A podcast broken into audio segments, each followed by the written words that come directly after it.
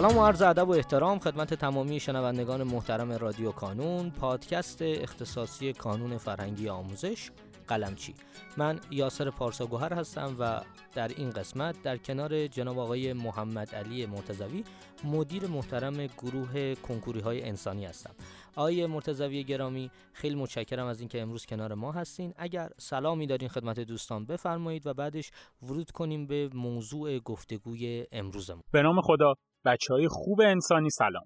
امیدوارم که حالتون خوب باشه. لحظات بسیار خوبی رو انشاءالله پشت سر بذارید من سید محمد علی مرتضوی هستم مسئول درس های عربی کانون رتبه 41 کنکور و معلف کتاب آبی عربی انسانی کانون. خیلی خوشحالم که فرصتی پیش اومد تا بتونیم خیلی تخصصی خیلی ریز به ریز در مورد درس عربی صحبت کنیم. امیدوارم که لحظاتی که زمان گذاشتید و این پادکست رو میشنوید براتون کاملا مفید باشه. آقای مرتضوی پس بگین که ما دیگه دقیقا جای درست اومدیم که در مورد درس عربی بپرسیم. حقیقتا ما یه تعدادی از دانش آموزان یه سری سوال پرسیده بودن در مورد همین درس عربی و یکیش این بود که در واقع در کنکوری که پیش رومون داریم ما چند تا سوال از درس عربی داریم. و در واقع از این چند تا سوالی که از درس عربی داریم مربوط به کدوم مباحث میشه و کدوم مباحث هست که در بودجه بندی نقش موثرتر و مهمتری دارن؟ خب بسیارم عالی. ما اول باید ساختار درس عربی رو توی کنکور بشناسیم بدونیم که روز کنکور چه ساختاری مقابل ماست. 20 تا سوال توی دفترچه اختصاصی انسانی به درس عربی اختصاص داره. از این 20 سوال هشت سوال اول سوالات ترجمن یعنی چهل درصد سوالات کنکور عربی شما. بعد از ترجمه متن درک مطلب میاد سه سوال مفهومی درک مطلب و دو سوال تحلیل صرفی مربوط به درک مطلب هستند پس پنج سوال مجموعاً مربوط به درک مطلب هست تا الان هشت سوال ترجمه داشتیم پنج سوال درک مطلب. بعد از درک مطلب یک سوال. ضبط حرکات یک سوال. مفهوم و پنج سوال قواعد داریم که مجموعاً 20 سوال درس عربی رو تشکیل آیه مرتضوی تصور کنید که من نوعی یک دانش آموز گروه انسانی هستم که امسال کنکور دارم و دارم تمام تلاشمو می‌کنم که بهترین نتیجه رو در کنکور بگیرم و آگاه هم نسبت به این موضوع که درس عربی حقیقتا یکی از مهمترین درس های کنکورم خواهد بود. حالا با توجه به آماری که دارید اینکه ترجمه چقدر نقششه درک مطلب چقدر نقششه و قواعد و حالا اون دو تا سوال ضبط حرکات و مفهوم من دلم می‌خواد که خیلی ساده و شفاف به من دانش آموز در واقع ساده بگیر بگین که چجوری این درس رو بخونم که با توجه به حالا این بودجه بندی که داریم بتونم تا اونجایی که ممکنه بهترین نتیجه رو بگیرم از کنکور عربی. اولا من نکته ای رو بگم اون هم این که روش مطالعه هر دانش آموزی ممکنه متفاوت باشه. یعنی اینطور نیست که ما یک روش مطالعه برای عربی بگیم و همه دانش آموزان برتر بیان و از همین روش استفاده کنن. نه هر کسی با توجه به ویژگیهاش ممکنه روش متفاوتی رو انتخاب کنه. اما ما یه سری اصول کلی یه سری اصولی که نیاز دانش آموزا رعایت کنند رو سعی می‌کنیم توی درس عربی به بچه ها بگیم. بچه ها توی مبحث ترجمه نکته ای که وجود داره در درجه اول یاد گرفتن قواعد ترجمه است. بچه ها تست های کنکور توی مبحث ترجمه چندان واژه محور نیستند. یعنی به شما نمیگن تلمیز معنیش میشه دانش آموز یا معلم نه. تست های ترجمه کنکور قواعد محورند قواعد انواع فعل مازی استمراری مزارع التزامی مازی بعید فعل آینده. قواعد ترجمه اسم اسم جمع مفرد معرفه نکره. ساختارهای ترجمه ساختارهایی مثل ترجمه با الا ما افعله ساختارهای ترجمه ای که توی کتاب درسیتون هست. اینها توی تست های ترجمه به شما برای حذف گزینه و یافتن جواب صحیح خیلی کمک می‌کنه. پس توی بحث ترجمه شما اول باید ساختارها و قواعد ترجمه رو مرتب و منظم بخونید. بعد از اینکه به این ساختارها مسلط شدید تست زنیتون رو توی ترجمه شروع کنید. بچه پیشنهادی که من همیشه دارم اینه که توی ترجمه سعی کنید منظم و پیوسته تست بزنید. یعنی نیایید 50 تا تست ترجمه حل کنید و دیگه ترجمه رو بذارید کنار. نه سعی کنید یک شب در میون هفته ای سه مرتبه با توجه به ساعت مطالعتون تست زنی ترجمه رو توی برنامهتون بذارید. معمولا بچه ها یه شب در میون پنج یا ده تا تست ترجمه رو حل می‌کنن و خیلی خوب پیشرفت می‌کنن. این باعث میشه که نکات ترجمه رو مدام به طور پیوسته هر هفته ببینید و این نکات فراموش نشن. پس جمعبندی بخوام کنم توی بحث ترجمه اول قواعد و ساختارهای ترجمه مثل ترجمه فعل و اسم و اینها رو مرتب و منظم بخون بعد تست زنی ترجمه رو به طور منظم توی برنامه بذار. بسیار علی خیلی جالبه که ما در واقع انگار که برای اینکه ترجمه خوبی بتونیم بکنیم باید دوباره قواعد خوبی رو بلد باشیم که از قواعد وام بگیریم و استفاده بکنیم در حل سوالات ترجمه. توی درک مطلب چطور؟ چون شما فرمودین که ما اصلا تو درک مطلب یه سری چیزاش تحلیلیه و من حالا با توجه به اینکه خب مثلا درک مطلب انگلیسی دیدم اونم همینطوریه. این چقدر اون تحلیله چقدر نیازمند تسلط روی قواعد و اون ترجمه هست. توی بخش درک مطلب ما مجموعا پنج سوال داریم. از این پنج سوال سه سوال به درک متن برمیگرده. یعنی سوالات مفهومی راجع به متن درک مطلب از شما می‌پرسن. دو تا سوال هم تحلیل صرفی و اعراب کلمات متن که کاملا قاعده محوره و بر اساس قواعد شما باید پاسخ بدید. اما در مورد سوالات مفهومی در مورد اون سه تا سوال من چی کار کنم؟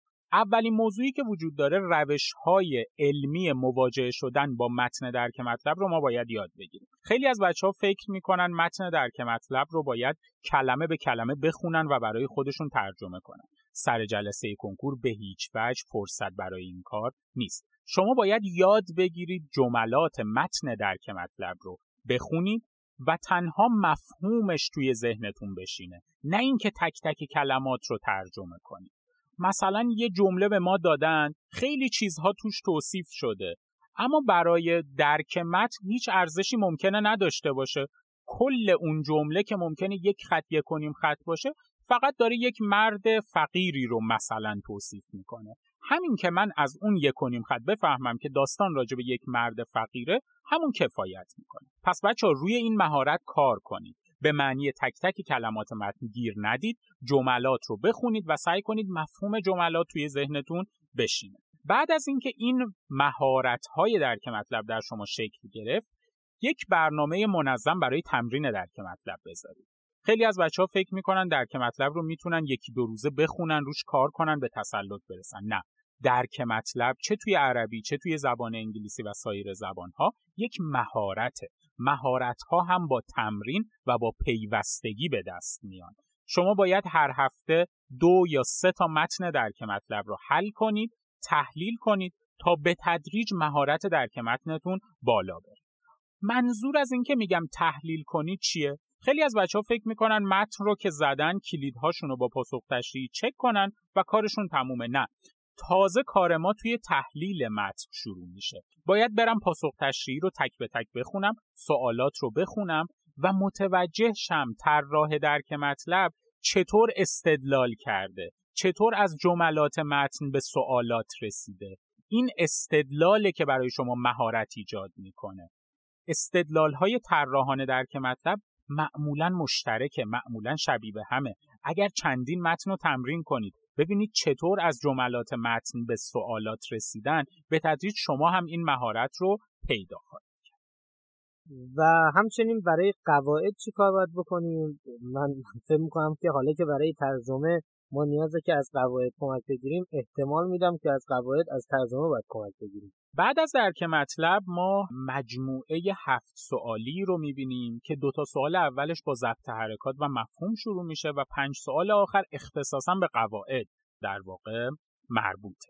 در مورد سوال ضبط حرکات شما باید حرکات کلمات رو چک کنید فتحه کسره زمه که باز هم با توجه به دانش قواعدی شکل می‌گیره. درس های یک و دو یازدهم درس های سه و چهار دهم درس هایی هستن که توی ضبط حرکات خیلی مهمن. اگر به نکات این چند درس مسلط شید اکثر سوالات ضبط حرکات رو می‌تونید با سرعت و دقت خوبی پاسخ بدید.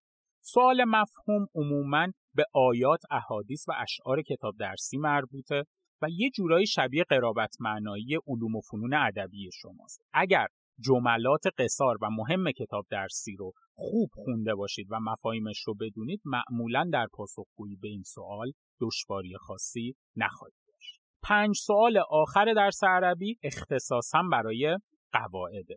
این پنج سوال ممکنه از هر کدوم از 20 درس کتاب درسی درس های دهم، یازدهم و دوازدهم طرح بشه. گرچه بعضی از مباحث قواعد توی سالهای اخیر پرسوالتر بودن مباحثی مثل نون وقایه مثل اسلوب شرط مثل قواعد سال دوازدهم. گرچه اینها پرسوالتر بودن اما امکان طرح سوال از هر کدوم از 20 درس کتاب درسی وجود داره توی قواعد بچه ها شما باید در ابتدا اصل درس و نکات کلیدیش رو یاد بگیرید. مفهوم درس رو درک کنید. این قسمت می‌تونه با کلاس با جزوه معلم با کتاب آبی اتفاق بیفته. بعد از این نکته ای که وجود داره حل تست فراوانه. توی حل تست موضوعی که وجود داره یاد گرفتن و شناختن تیپ سوالاته. توی هر مبحث قواعدی ما چند تیپ سوال داریم. مثلا توی بحث فعل مجهول. ما یه تیپ سوال داریم که از ما فعل مجهول رو می‌خواد تشخیص بدیم. عین الفعل المجهول. از ما می‌خواد فعل هایی که می‌تونن تبدیل به مجهول بشن رو تشخیص بدیم. عین الفعل الذی یمکن ان یبنا للمجهول. یا می‌خوان از ما مجهول کردن جملات رو تشخیص بدیم و صحت و غلط بودنش رو نشون بدیم. با تیترهایی مثل عین سعی فل بنا للمجهول. قبل از اینکه ما تست حل کنیم خیلی خوبه که توی کتاب آبی کانون پیمانه های تستی رو ببینیم و این تیترها و این تیپ ها رو کاملا یاد بگیریم توی کتاب آبی کانون تیپ های سوالات قواعد تک به تک مشخص شده و برای هر تیپ یک یا دو پیمانه سوال اومد. خیلی از بچه ها متاسفانه وقتی با تست قواعد مواجه میشن نمی‌دونن چه چیزی ازشون خواسته شده. تیتر سوالو اصلا متوجه نمیشن. اگر این تیپ ها رو خوب بشناسی قطعا توی حل سوالات مسیرت راحت تر. بعد از اینکه تیپ ها رو یاد گرفتی کافی از هر تیپ یک یا دو پیمانه سوال حل کنی و مهارت تستی پیدا با این چند مرحله توی قواعد می‌تونی مسلط بشی و سوالات کنکور رو خوب جواب بدی. خیلی متشکرم از شما آیه مرتضوی عزیز. من فکر می‌کنم که حقیقتا اگه من خودم یک دانش آموز بودم واقعا الان که داشتین توضیح می‌دادین احساس می‌کنم که ای کاش واقعا بودم با اینکه درس عربی درسی بود که حقیقتا من حالا با توجه به زمینه علاقم که تو حوزه هنر بود خیلی سمتش نمی‌رفتم. اما الان میگم ای کاش واقعا اون دوره ای که ما بودیم انقدر خوب و جامع برامون که توضیح می‌داد که بدونیم کجا بریم و دقیقا چیکار بکنیم. خیلی ممنونم از شما. ایشالله که بتونیم فرصت این رو هم داشته باشیم در درس های دیگه هم بتونیم نفوذ کنیم و از اونها هم نکات مشاوری رو خدمت دوستان ارائه کنیم. سپاس از شما عزیزان بابت اینکه این اپیزود رادیو کانون رو هم شنیدین. لطفا اگر سوالی دارین مخصوصا در این اپیزودهایی که ما خیلی جزئی تر در مورد درس ها و مباحث حرف می‌زنیم برای ما حتما کامنت بگذارید. ما در اولین فرصت به سوالات شما پاسخ